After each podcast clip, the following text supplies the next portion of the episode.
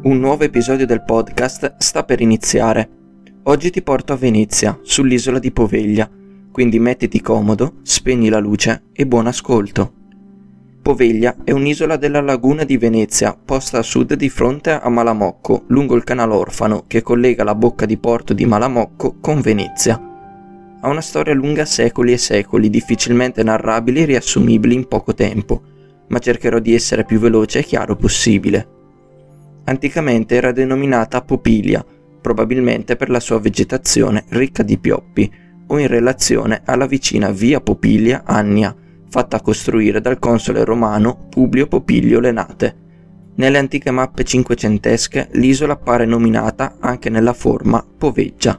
Poveglia era un centro florido, sia dal punto di vista economico sia demografico. Le famiglie locali erano impegnate nella pesca e nella salinatura, con interessi anche a Chioggia e a Pellestrina. A livello ecclesiastico faceva capo alla pieve di San Vitale. La prosperità del centro è pure testimoniata dall'insediamento durante il dogado di Bartolomeo Gradenigo di un podestà, la cui giurisdizione si estendeva anche sulle vicine Malamocco e Pellestrina.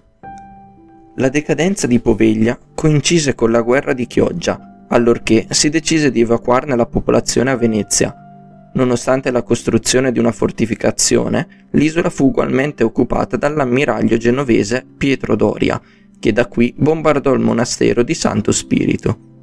Al termine del conflitto Poveglia era completamente devastata e i suoi abitanti, in origine diverse centinaia, erano ridotti a poche decine. La Repubblica si interessò più volte al recupero dell'isola, offrendola ora ai camaldolesi, ora agli stessi povegliotti, ma ottenne sempre dei rifiuti.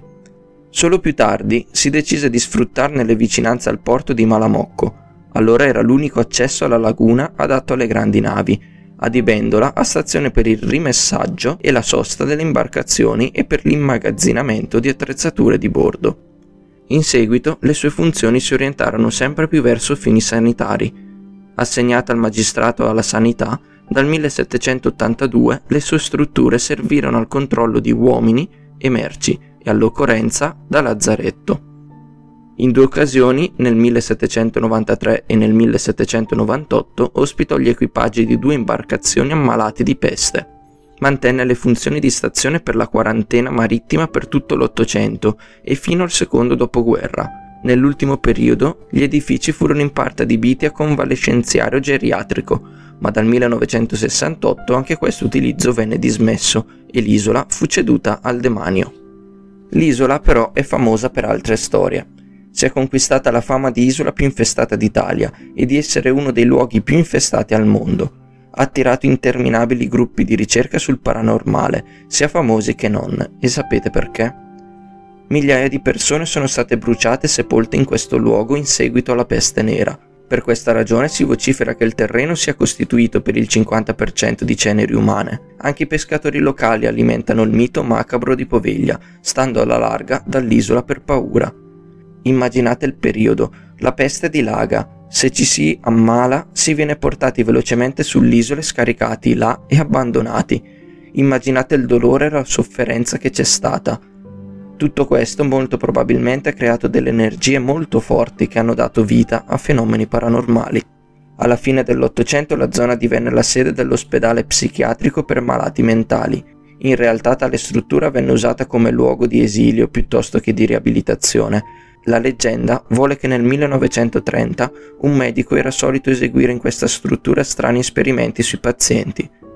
I poveri pazienti erano perseguitati e terrorizzati, non solo dai fantasmi degli appestati, ma anche da un sadico medico lobomizzatore, che però pagò per le sue crudeltà, perché fu spinto al suicidio da quegli stessi fantasmi che tanto spaventavano i suoi malati.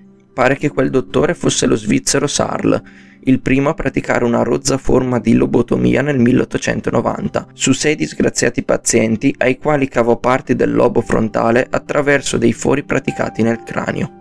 Alla fine si suicidò lanciandosi dal campanile, ma non morì per la caduta.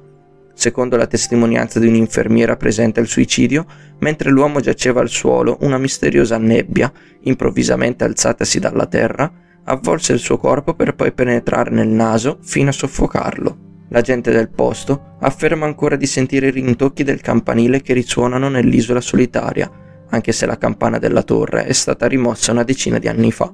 Come dicevo, l'isola attira tuttora esperti di paranormale, curiosi e anche troupe televisive. Anni fa la trasmissione Ghost Adventure registrò una puntata su Poveglia. Credo che l'episodio sia ancora disponibile su YouTube. Zach Bagans dichiarò alla stampa che l'intero staff rischiò di sospendere le riprese per il terrore. La truppa americana decide di passare una notte intera all'interno degli edifici, tra suoni inquietanti e ambigue manifestazioni, la truppa è quasi decisa ad abbandonare l'isola, ma alla fine decidono di completare il documentario. Poveglia venne visitata anche dall'associazione EPAS, che è la Società per Attività Paranormali Europea, che disse di aver sentito il lamento di una bambina anche se non ci sono prove a riguardo. Il 17 luglio del 2016 il gruppetto di audaci Ghostbusters si fa portare da un taxi veneziano verso l'imbrunire sull'isola del male i cinque ragazzi hanno intenzione di scattare fotografie con la tecnologia dei raggi infrarossi e registrare qualsiasi suono di origine paranormale con un'apparecchiatura particolarmente sensibile. Qualcosa di non definito avviene nelle ore successive, perché un navigante solitario che attraversa il canale verso la mezzanotte sente delle urla disperate provenire da Poveglia, L'uomo avverte i vigili del fuoco che accorrono a salvare i ragazzi, terrorizzati a tal punto da lamenti, rumori di catene, da voci non identificate, da abbandonare sull'isola tutta la sofisticata attrezzatura da Ghostbuster. Gli acchiappafantasmi d'oltremare erano talmente agitati da essere portati addirittura in pronto soccorso, dove raccontarono ad alcuni giornalisti la loro agghiacciante avventura.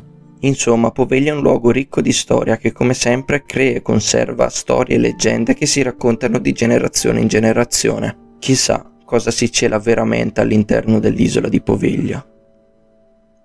La puntata di oggi termina qui. È stata scritta prendendo e riadattando diversi articoli trovati in rete e se avete altre informazioni o voi stessi siete riusciti ad andare sull'isola, scrivetemelo su Instagram. Mi trovate con il nome Mattia Sheldon. Ti ricordo che puoi anche lasciare un commento a questo episodio andando nella descrizione dell'episodio stesso. Ci sentiamo venerdì prossimo, sempre alle 18, con una nuova puntata e mi raccomando, siate sempre prudenti.